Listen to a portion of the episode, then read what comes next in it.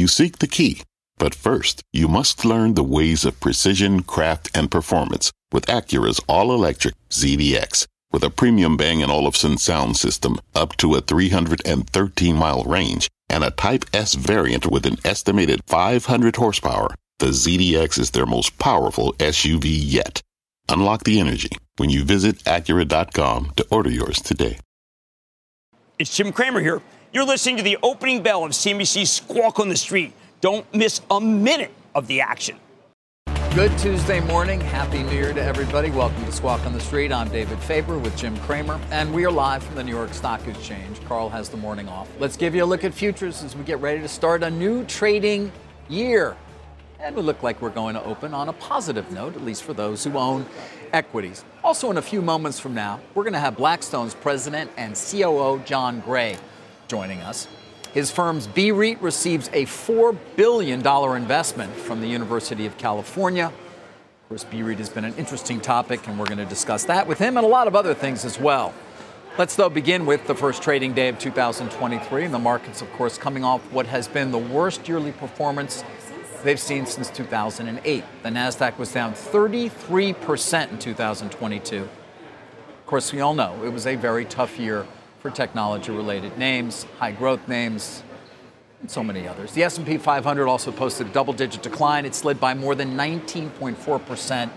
The Dow was the best of the three, down almost only uh, 8.8%. And Jim, I think also important to mention the bond market had a horrible year. And so, so many people who are not just invested in equities, but have that 60 40 split, saw their portfolios get crushed last year because of that historic rout in the bond market. Right. No, we've had uh, two trillion dollars in uh, in savings in 2021. It's down about a trillion.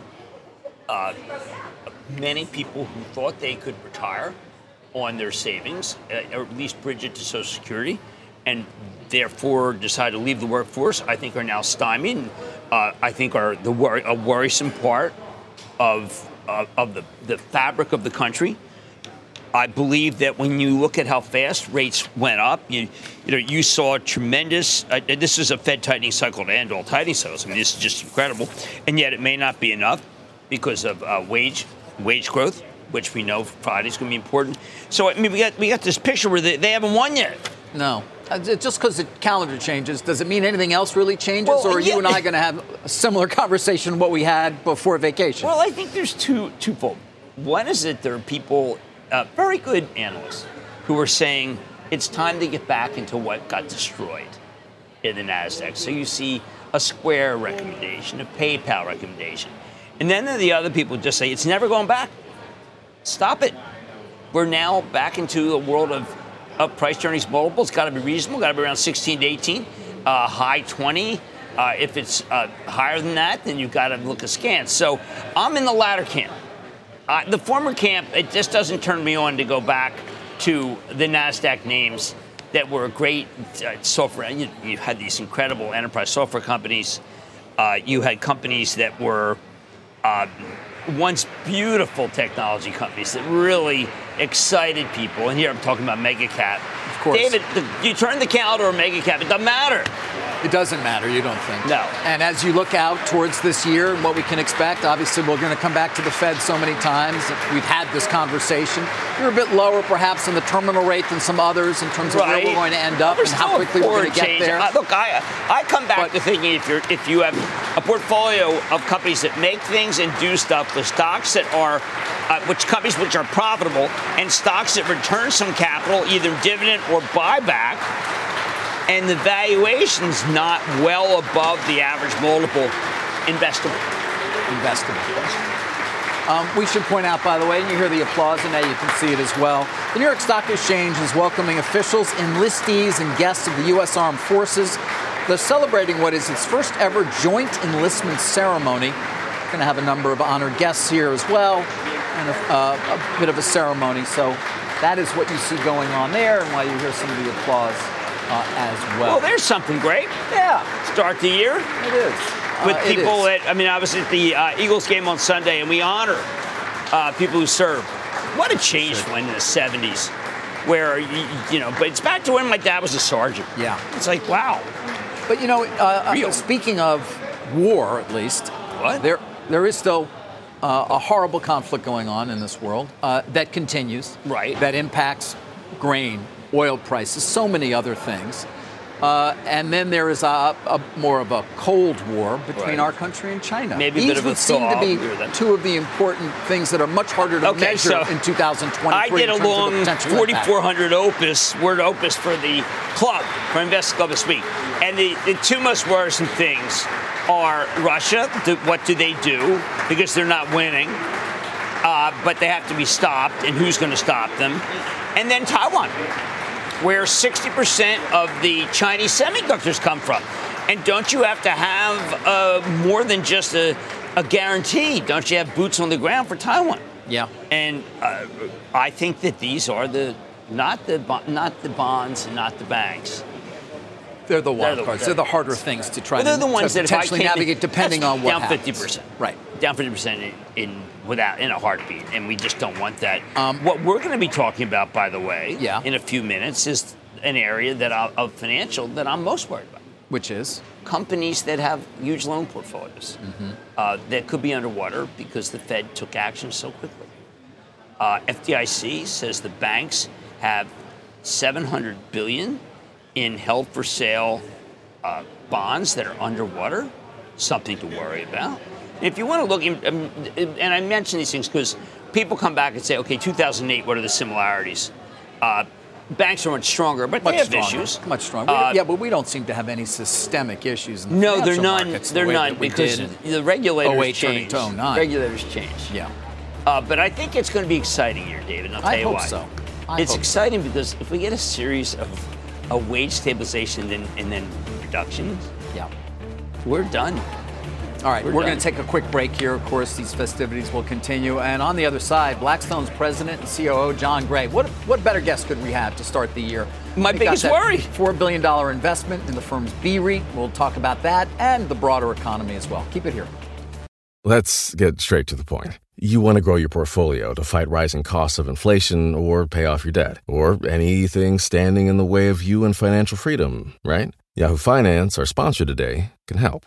For more than 25 years, Yahoo Finance has been helping great investors like you. Whether you're a seasoned investor or just looking for tips, Yahoo Finance makes it super easy by putting all the tools and data you need in one spot. Yahoo Finance takes a holistic look at the financial news cycle, including breaking news, original editorial perspectives, analyst ratings, independent research, customizable charts, and more. You can securely link your brokerage accounts for a unified view of your wealth, including 401k and other investments. That's how Yahoo Finance gives you insights and helps you take a look at your wealth in its entirety. That big picture perspective is what great investors need. For comprehensive financial news and analysis, visit the brand behind every great investor, yahoofinance.com, the number one financial destination. yahoofinance.com. That's yahoofinance.com. Blackstone shares, uh, they're moving up a bit, 1.3% right now, on news that its real estate fund has received a $4 billion investment from the University of California. Joining us now with more is John Gray, the president and COO of Blackstone. John, good to have you. Happy New Year. Uh, and I would assume it is an even happier one because of this deal. Tell me a bit about it, why it, how, and how it came about, and tell me why B REIT holders should be potentially happy about it as well. Well, Happy New Year, David. It is a happy start of the year for us. Uh, we start with a big win for the University of California, for Blackstone, and for BREIT. It is a $4 billion common equity investment into BREIT with an effective minimum hold period of six years. This is a massive affirmation of the quality of what we built with BREIT, the asset values, and the outlook for the business, and we feel terrific about that. And I would be remiss if I didn't give you a little bit of credit here, David, because I was on your program back on December 8th answering a bunch of questions around BREIT. And one of our longtime investors, uh, the University of California Investments, $150 billion pool of capital, their CIO, Jagdeep Bachher, reached out and said, Hey, John, is there something we can do together here? Is there an opportunity to deploy some capital? We've been long term partners. and we spent a bunch of time talking about a potential structure. We came up with a structure that was a win win here for us and them. And then they went out around the country, meeting with the CEOs of our portfolio companies, seeing real estate, looking at the financials, the valuations, the liquidity, and concluded this is where they wanted to deploy capital. And Jagdeep actually said to me this weekend if I was building a real estate portfolio from scratch, BREIT is exactly what I would have created. And so we think this is great for our investors in BREIT and obviously great for Blackstone and terrific for the University of California system as well. Right. Now, uh, uh, you know, the, the deal is structured. So, you know, they, you get 4 billion of equity issued, you take a billion of your stock, guarantee you see an 11.25% annualized return over that 6-year hold period. To be clear, that's not a deal that the average BREIT investor can get, John. No, it's not. And, and you described it well, David. They are investing in the common stock of BREIT on the same fees and terms as other investors. And I think that is really important. And I do think no matter what the structure is, you wouldn't put this kind of capital into BREIT without having a lot of confidence in the underlying assets, their values, and the outlook. The other point I would make is when we do typical large scale funds for us, big investors do get some additional consideration. In this case, they're investing $4 billion. The typical BREIT investor does about $70,000. A uh, typical investor can get liquidity beginning after a month. This is six years effectively, as we talked about.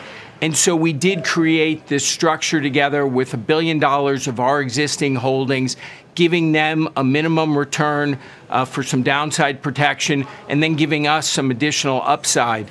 Um, and we think that also shows our confidence here. So, from both sides, we see this as a real win win. Yeah. Um, you know, you referenced our conversation of a number of weeks back, December 8th. Obviously, a lot of focus on BREIT at that point, and see in the weeks that followed as well on redemptions from Asian investors, from others. Where do things stand right now? John, this investment doesn't necessarily impact what may still be the need by some investors to redeem and your inability to, to make them fully liquid, as of course is your right. Yeah, I think what's important here is to contextualize uh, the redemption story. Uh, as we talked about on your program back then, you know, this is a semi liquid vehicle. It was designed upfront to provide some liquidity, but with limitations, including uh, a 5% uh, cap on redemptions on a quarterly basis, all subject to the board's approval. And so that was in place. I think the other important thing to note is in December that just happened here after eight weeks of, I would describe as relentlessly negative press coverage, just 3% of our U.S. investors are seeking liquidity and 5% overall. If you think about a typical uh, S&P stock, about 4, 4.5% trades in a given month. So this idea that there's been a tsunami of redemptions isn't really consistent with the facts. Our investors are actually quite happy Obviously, some concerns have been raised by these commentators, but overall, the performance, the fact that we've delivered three times the public REIT market over the last six years, our positioning yep. in the Sun Belt and in logistics and rental housing, our long term uh, hedge balance sheet. Our investors have confidence in us. And this investment f- today from the University of California, I think, will add to that confidence.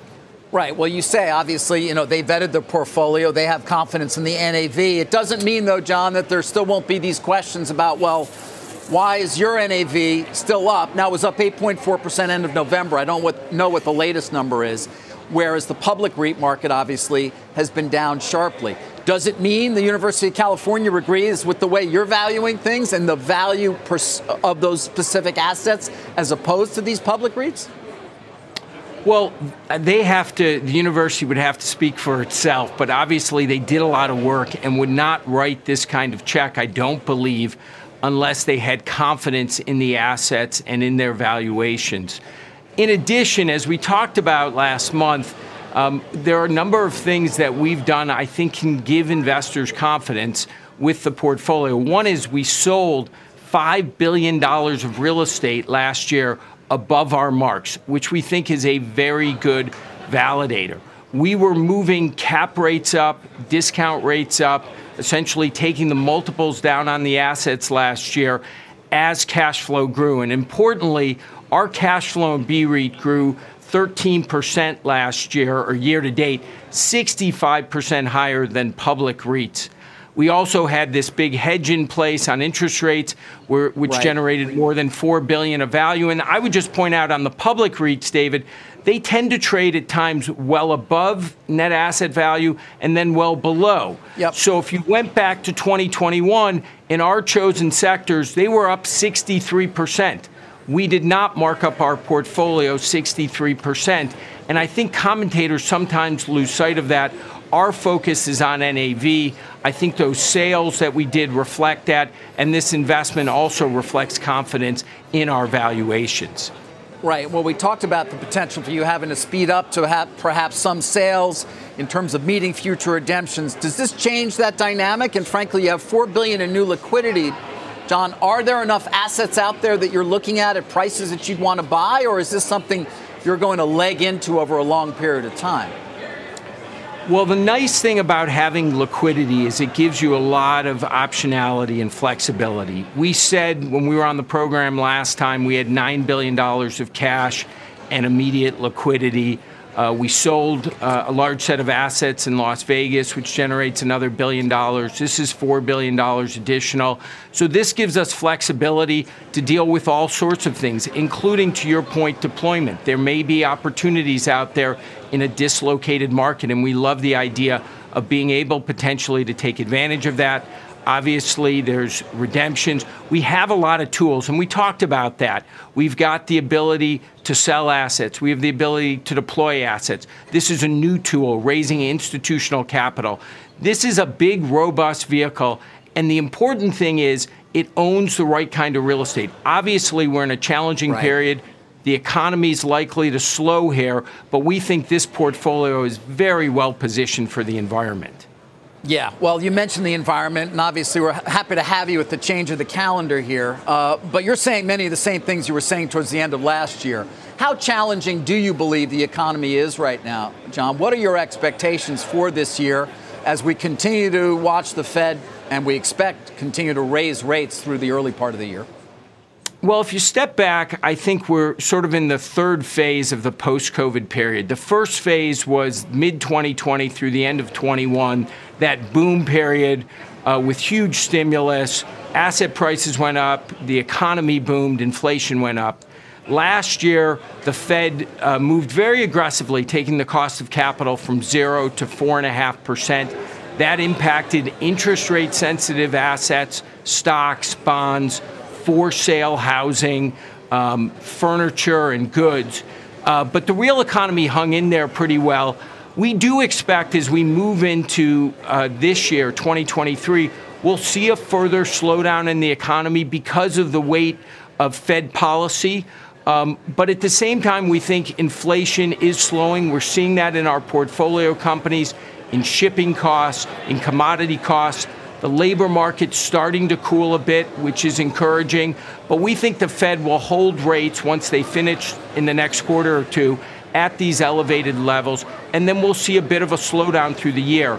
On the positive side, we don't have the kind of imbalances we did back in 2008 and 9, and that makes us feel better. But I think everyone should recognize it'll be a tougher year economically in 2023. Absolutely. Jonathan, Jim, thank you for coming on pleasure and Happy New Year. Happy New Year. Ask, let's say I'm uh, an advisor for wealthy people, and I came to you and I said, look, I've got people, they want to average in here. They very much want to get the same rate that the Regents of University of California got, UC Investments, uh, because we think it's a great opportunity. What do you say to them? Well, what I would say to them is what uh, Cal Regents did is fundamentally different. Obviously, it's it's much larger. I think it's 57,000 times larger than a typical investor. Uh, it's also for a duration that's 72 times larger than the liquidity individual investors. So, as we do in other vehicles, there are different terms. And I would also point out to them that that Cal Regents didn't just do this for the minimum return. They have real confidence in the vehicle. And what I would say is the diligence they did, the thoroughness, reflects the fact that this is the kind of portfolio they want to invest in, and they take a long term approach. And I think, Jim, one of the issues has been over time the focus on you know, public liquidity. Is this a daily mutual fund? It's not. It's a semi liquid vehicle. And at Blackstone, the way we've been able to deliver better returns is having investors trade a bit of liquidity for a longer term hold. So, what I'd recommend is leg in over time, invest in high quality real estate with a good sponsor, and good things should happen over time. All right. Uh, one of my friends, Jonathan, Michael Cembalest, is a terrific strategist over at JP Morgan saying one concern as we head into a possible recession, the minimal repricing of leveraged loans after a decade of declining investor protection and, ri- and rising leverage. Now, I know you can't speak for others in the business, but it does sound like you were constantly repricing. I also think that others weren't. Do you see risk to the fact that others in your industry simply haven't repriced and are kind of whistling past the graveyard? Well, I think it varies by asset class. I think in the private markets, um, the area that's probably has the most exposure are more growth and tech oriented investments. You guys have talked about this a lot. Um, that's the area, companies that don't earn profits, where I think the greatest sort of risk. Uh, and it reminds me of the early 2000s where we had an equity bubble on technology a little bit. I think that's where there'll be some repricing. I think there could be others who haven't repriced things, but specifically in uh, non investment grade credit, what I'd say, Jim, is it was much more disciplined than what we experienced back in 06, 07 average loan to value on leverage deals, corporate leverage deals, was still sub 50% versus the 70, 80% last time. So I'm not as certain as Michael is that there'll, there'll be increased default, certainly, but I think there was much more prudence in the system this time than there was 15 years ago. John, let me end on sort of a, subject of uh, my expertise for many years, M&A, specific to private equity, which of course is how we used to describe Blackstone.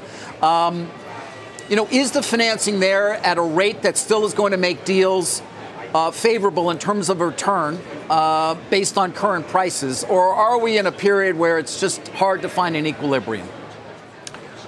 Well, I would say, David, in these moments of uncertainty, it is harder to find equilibrium, but you can get transactions done. Uh, we bought Emerson's climate technologies business for $14 billion. Uh, we did a very creative partnership with them. They had some seller financing. We went to the direct lending market and we got something done that we think will be a terrific long term investment for our private equity group and our investors but those are harder to do than when markets are functioning more smoothly.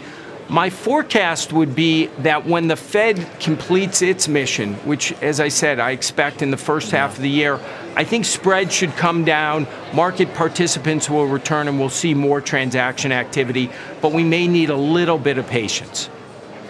Sounds like we're going to need a bit of patience. Good. All right. John, uh, always appreciate your taking time, particularly on the first trading day of the year. Well timed. Uh, thank you. Thank you both.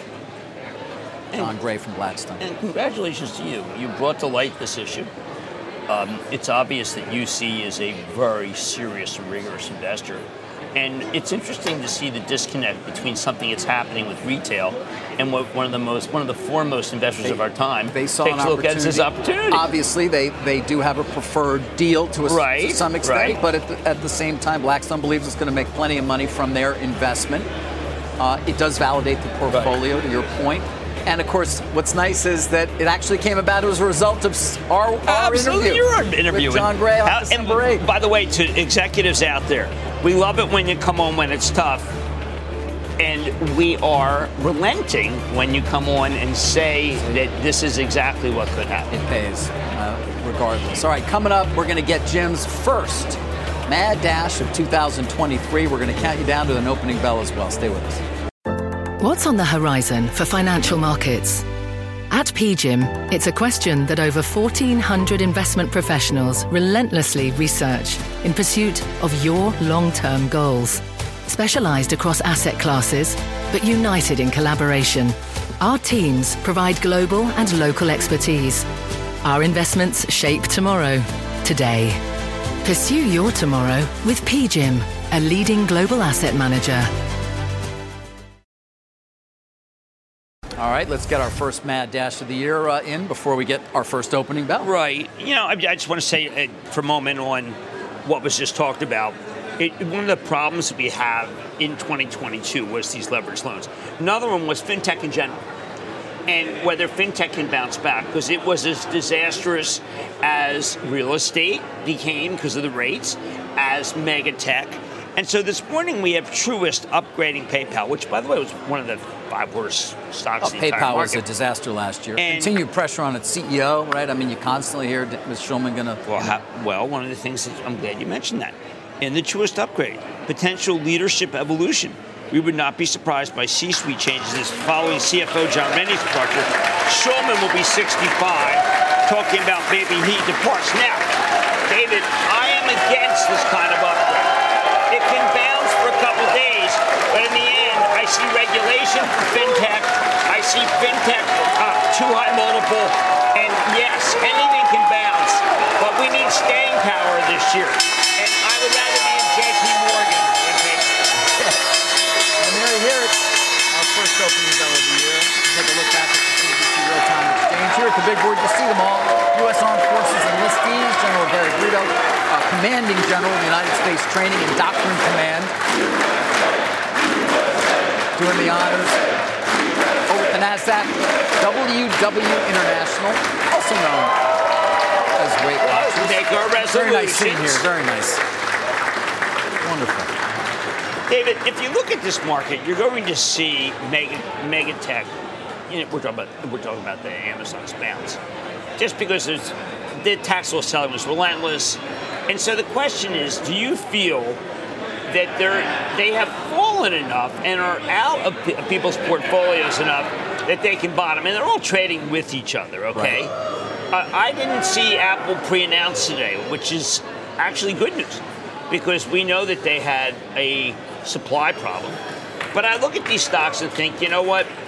They're still no good until they make radical changes, until Zuckerberg addresses the losses of the metaverse, and let Amazon addresses and right sizes its company, to Alphabet commits to ultimate profitability and perhaps letting some companies, some people go. Uh, we just don't have that yet. Yep. And that is the crescendo that we need. We need big changes at big tech. I'd much rather be in companies levered to uh, infrastructure, healthcare, things that were either from Washington or do well in a slowdown. Um, well, at the bottom of our of the last board you saw there was Tesla. Speaking of stocks that obviously had horrible years last year, Jim, and questions about whether it's bottom. Uh, not yet. Uh, not yet, it would appear. As you see, the stock's down another 5%. This is yeah. uh, in response to, we did get fourth quarter uh, deliveries uh, and production numbers as well. Produced 439,000 vehicles, delivered over 405,000 vehicles. Uh, that was up 40% year over year and 47% for production, but below what analysts had anticipated. Yeah, not enough. Not and remember, they had pulled in their expectations a bit a couple of months back as well. So Stock is getting hit yet again. Of course, this has been one of the more interesting scenarios to have watched last year, as we all know. Um, he continues to be the CEO of Twitter. But and Twitter he continues to uh, occasionally tweet things that seem to ostracize certain potential buyers of his Tesla product.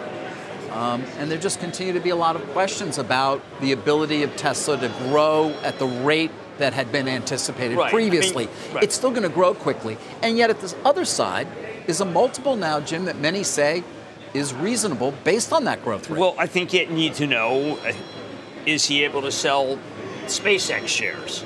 There's a valuation apparently here of 138 billion. We need to know how far along he is in selling Tesla stock for. Well, he says he's done. Remember? Well, but I know. Uh, he, David, I can tell you I'm done, and I think you'd say, Jim, if you aren't done, I'm uncomfortable sitting next to you because it means to me that you have credibility issues. David, this is the year that the other companies come for Tesla. This is the year where Ford, as bedraggled as you may think it is, will be producing at a level of, say, 350,000 uh, EV. GM committed to that. Now, you may think that all those companies are suboptimal versus Tesla, but they're going to have cars. And that means there's going to be discounting. Now, there was discounting in the fourth quarter on Tesla. That was one of the reasons why the analysts are seeing uh, And there's an down. expectation of further discounting yet to come from Tesla and the need Right. to move product. But Tesla fits into this group of stocks that I'm just saying, you know what? I, I, they're just, they just don't make it for me this year. But I mean, if you can buy Tesla at what really ends up being a 25 multiple or something like that, based on 23 or 24 numbers, I mean, we can always look ahead to already look ahead to next year and the numbers. That's No, you're right. I mean, look, Tesla is a bit of a special situation because I'm a little low. I'm a little low there. It's high. It's a higher multiple. Right. Than, than, but than- look, I just think that there's, we underestimated how much competition there was last year to cloud. yeah. We underestimated how much uh, competition there was to advertising. I don't want to underestimate how much competition there is at EV. Uh, because I spent too much time with Mary Barra and Jim, uh, from GM and Jim Farley from Ford to think that their uh, fleets are idle. They're no, coming. They're, they're and by the, and then we haven't mentioned China. We haven't uh, where the growth opportunity for Tesla is perhaps one of the most important parts of the overall company. Obviously, the Shanghai plant, which uh, was idled for a bit, Right. But how about that? and then the domestic market there, where they have a lot of competition as well. Right. Uh, it- yes, and companies that are actually part of the China stock market that's doing well. Remember, what we do have, we have this kind of kind of bizarre situation where we have herd immunity developing in China, ju- judging by the subway numbers that they give us. Now, unfortunately, herd immunity also means that survival of the fittest. Yeah, China's, as always, uh, somewhat opaque, I think, in terms Right. of really trying to understand what's happening there. There are numbers that seem to indicate um, metropolitan areas like Beijing are starting to see uh, a significant rise in activity, but at the same time, you've got COVID running throughout this country. You've got overrun emergency rooms and hospitals. You've got people who simply don't want to go to work or stay away as a result of the fact that it's now Right. Well, what- zero what- COVID policy No, is one gone. of my themes, you know, for the investing club, I have to come up with themes. Obviously, one of my themes, quite clearly, is is that we became the most investable country in the world. Uh, that China has alienated many. The, even the Belt and Road initiatives, people where they give you money, people are reluctant to take the money. Uh, the the alliance of Russia and China has just isolated these countries. But the need to have the semiconductors and technology, are they? All right, so if I want a sort of a, a, a, a group of names to focus on this year, uh, you know, if we if we rewound the clock a year ago, I would have wanted to hear about Exxon and Chevron. Would have wanted a very up, bullish but- forecast for those companies, given the performance of the stock. I would have also loved somebody to, on our show to say, you know what, I'm all in on Merck. Merck was a big miss, and Exxon was a big miss What- for a lot of people. You know, Not Chevron. all right, a year from now, when you and I are sitting here, what are we going to look back on and say there was a missed opportunity, or there was something that was uh, perhaps overlooked, or maybe Okay. fully understood that Great went question. up a lot? I want companies, you know, with great balance sheets that are returning good capital that are actually doing self-help. That comes back to Johnson and Johnson. I think, look, nothing is a no-brainer. I often hear people come on our air and say, "Well, it's a no-brainer." Are you kidding me? These are stocks. They're pieces of paper. But the idea that you're going to get a faster-growing pharma and medical device company, while also getting premier consumer product group. This is Neutrogena, Aveeno, uh, Listerine, Band-Aid is so attractive to me that I do not understand why that stock isn't at 200. Right. Now we have a, we have a GE breakup. This does not attract me as much. It's not as attractive to you. And we should point out, of course, uh, GE Medical is going to is already trading when 4% issued. growth. It's Yeah. coming. It's the split is occurring. Obviously, uh, GE's aerospace and then its power division still together, but eventually that will split apart Right. next year. Um, you know, it is a good lesson though when you look back at GE, and I don't know if we can go back 20 years or how far we have. Sometimes, Jim, these companies never come back fully. And it doesn't mean that the leadership of Mr. Culp has not been strong. Right. And it doesn't mean that he hasn't adopted the right plan for the right time. But this was a $600 billion market value company. It's hard to ever imagine that whatever the sum of the parts may be as it trades separately into the future will ever come back to that number. Sometimes it just makes sense to sell. Right, and I, I think the Larry Culp CEO is excellent, but the hand he got was so horrendous that maybe uh, there's It's not hard- as much coming back. It's so hard to reinvent. You know, you can look at iconic companies through the years, whether it's IBM or HP. There's one name that, that was reinvented. It's interesting, which is Microsoft. Right, and, and Uh, that was Nadella, what he did- He did a great job. Right, he executed well at his core. Uh, he got rid of the phone. He moved aggressively into cloud. Uh, really, to congratulate, but that's it's at 30 times earnings, Yeah. which is makes it the most expensive of the mega caps, other than Amazon, because we can't really figure it out. I mean, Alphabet is the is the conundrum, sells at a market multiple. we don't understand and has that. for quite some time. Right, everybody's le- But they- everybody's refrain is always alphabet's so cheap, and it seems to be staying that way. But you mentioned the biggest mistake that that money managers made in 2022. They missed Saint Merck.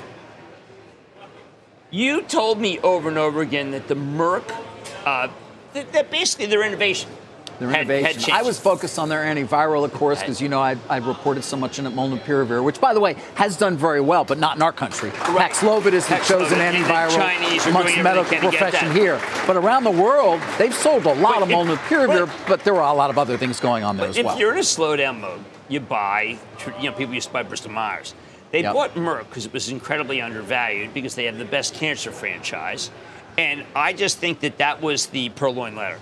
That was the one we should, everybody should have had, and it just was nonstop. Although, uh, listening to you as I do, I know going into this year, you're still very bullish on Lilly. I mean, if you had to choose, Lilly- right, because of the uh, the obesity drug, or what will be fully approved at some point. Yes, still this not, year. right? Still No, not approved It is for. being written. The prescriptions and there have are been a being lot of written for stories this about thing.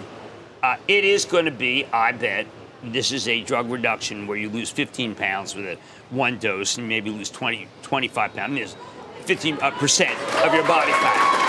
Uh, yeah, look, let's put it this way: you lose a lot of weight. I don't want to put exactly because we hear different things about what, what it's going to do, but let, let's put it this way: uh, if there's a drug with no side effects that makes you lose weight, then and obesity is a major problem in our country. Did you happen to see those tweets from Bill Ackman over the weekend about Pepsi and Coke? No, I, I saying that they don't actually. Yeah, I don't typically follow him as well, but I did notice them. They were kind of interesting, picking a fight with them to a certain extent Pepsi about the impact they have on society as a result of what he says is their contribution to obesity. Well, look, um, Michael Bloomberg long believed that. Yeah. Um, but it's a fight that has not been won. Those companies are very powerful.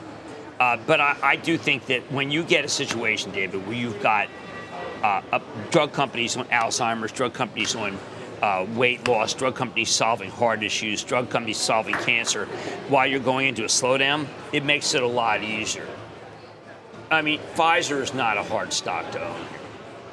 It is No. interesting that the party members in China are fighting to get Pavlot, you know, Pavloti, the, But again, if I hear you, and we're going to discuss it many times in the coming weeks and months, the playbook that you see working is some, similar to what you saw towards the end of the year. Don't fall for the fallen angels, the high growth companies that no longer No. have the multiples that once seemed Let to attract people, even though high as they were. Right, the analysts all want you in them. They all want you in Square, okay? They're thinking, well, maybe this is you know, a good company like Datadog. Uh, if it's selling at a price to sales, forget it. Uh, if it's selling at a price to mul- uh, know, earnings that's still way too high, forget it. David, the losers, na- it's not Bob Dylan. It's not, you know, the times are changing. The losers, losers now will, you know, the winners will later be last. No. What it is is a recognition that we're in a slowdown uh, and certain stocks do better in a slowdown. Period. Don't outthink it. It's a mistake.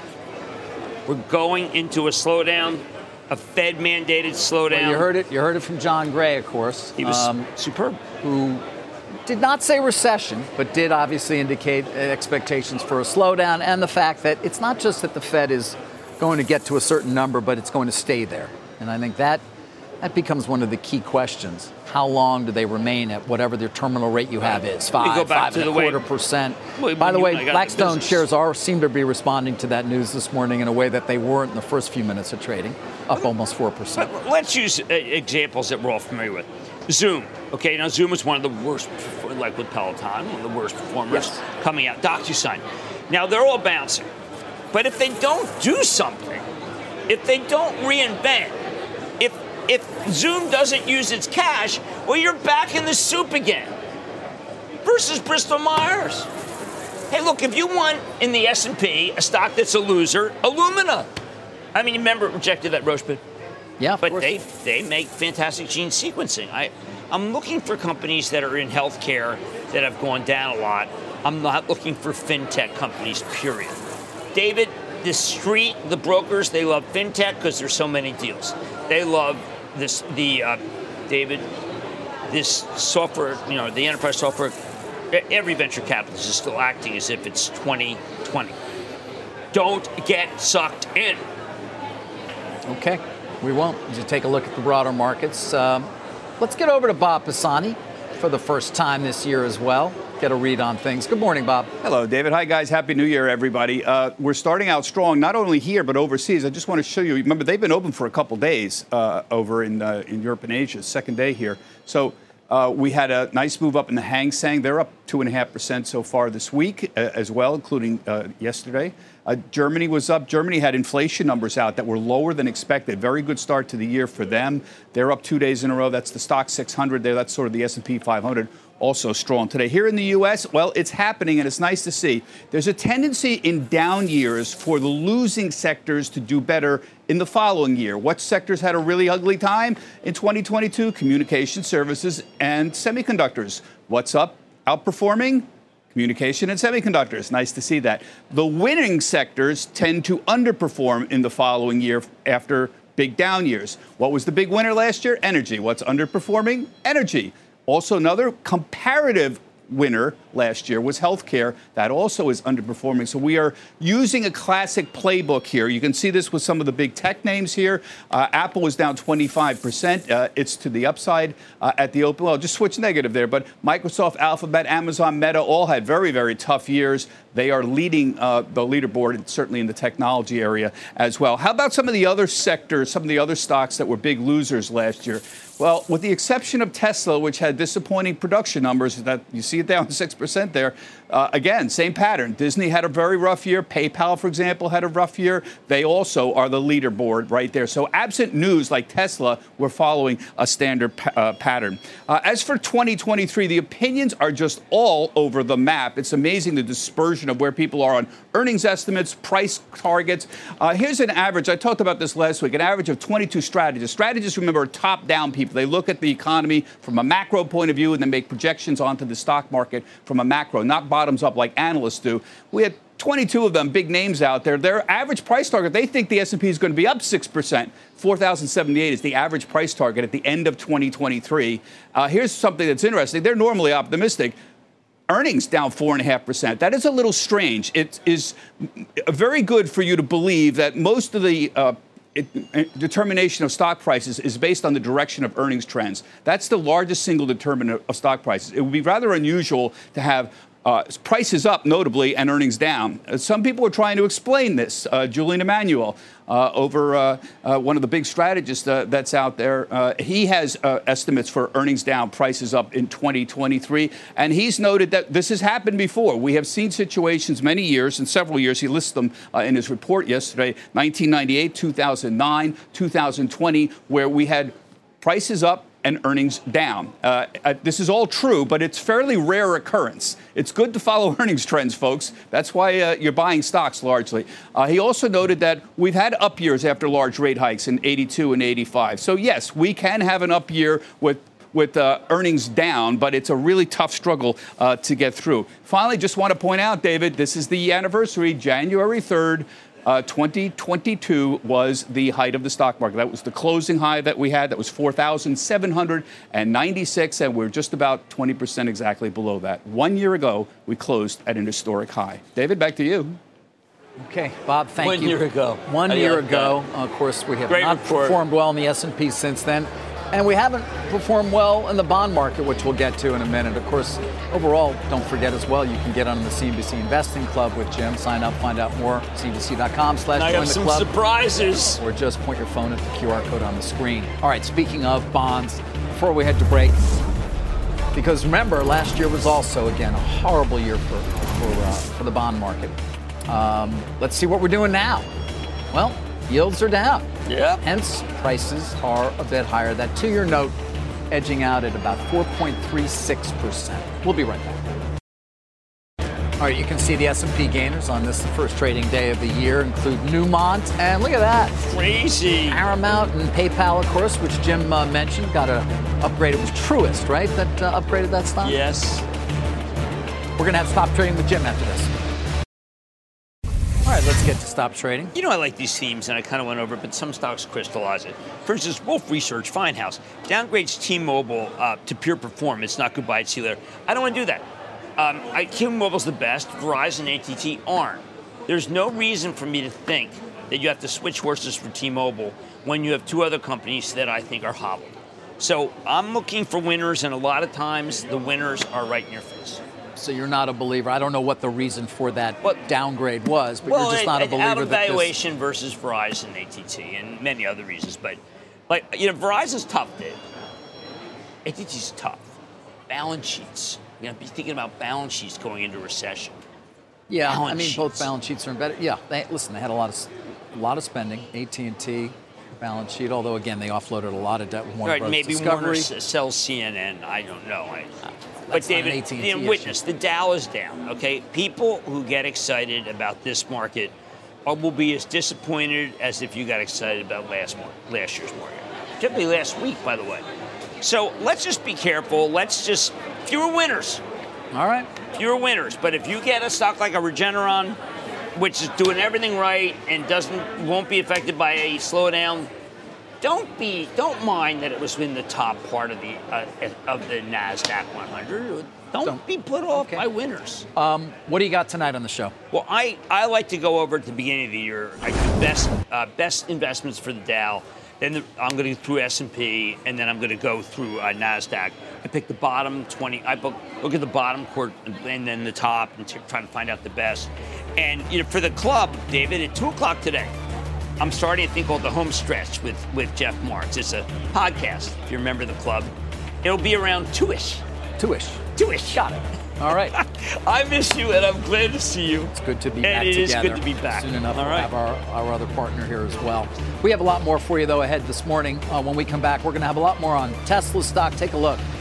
Down another 8.7% after those delivery and production numbers did not come in where analysts expected. Keep it here. You've been listening to the opening bell on CNBC's Squawk on the Street.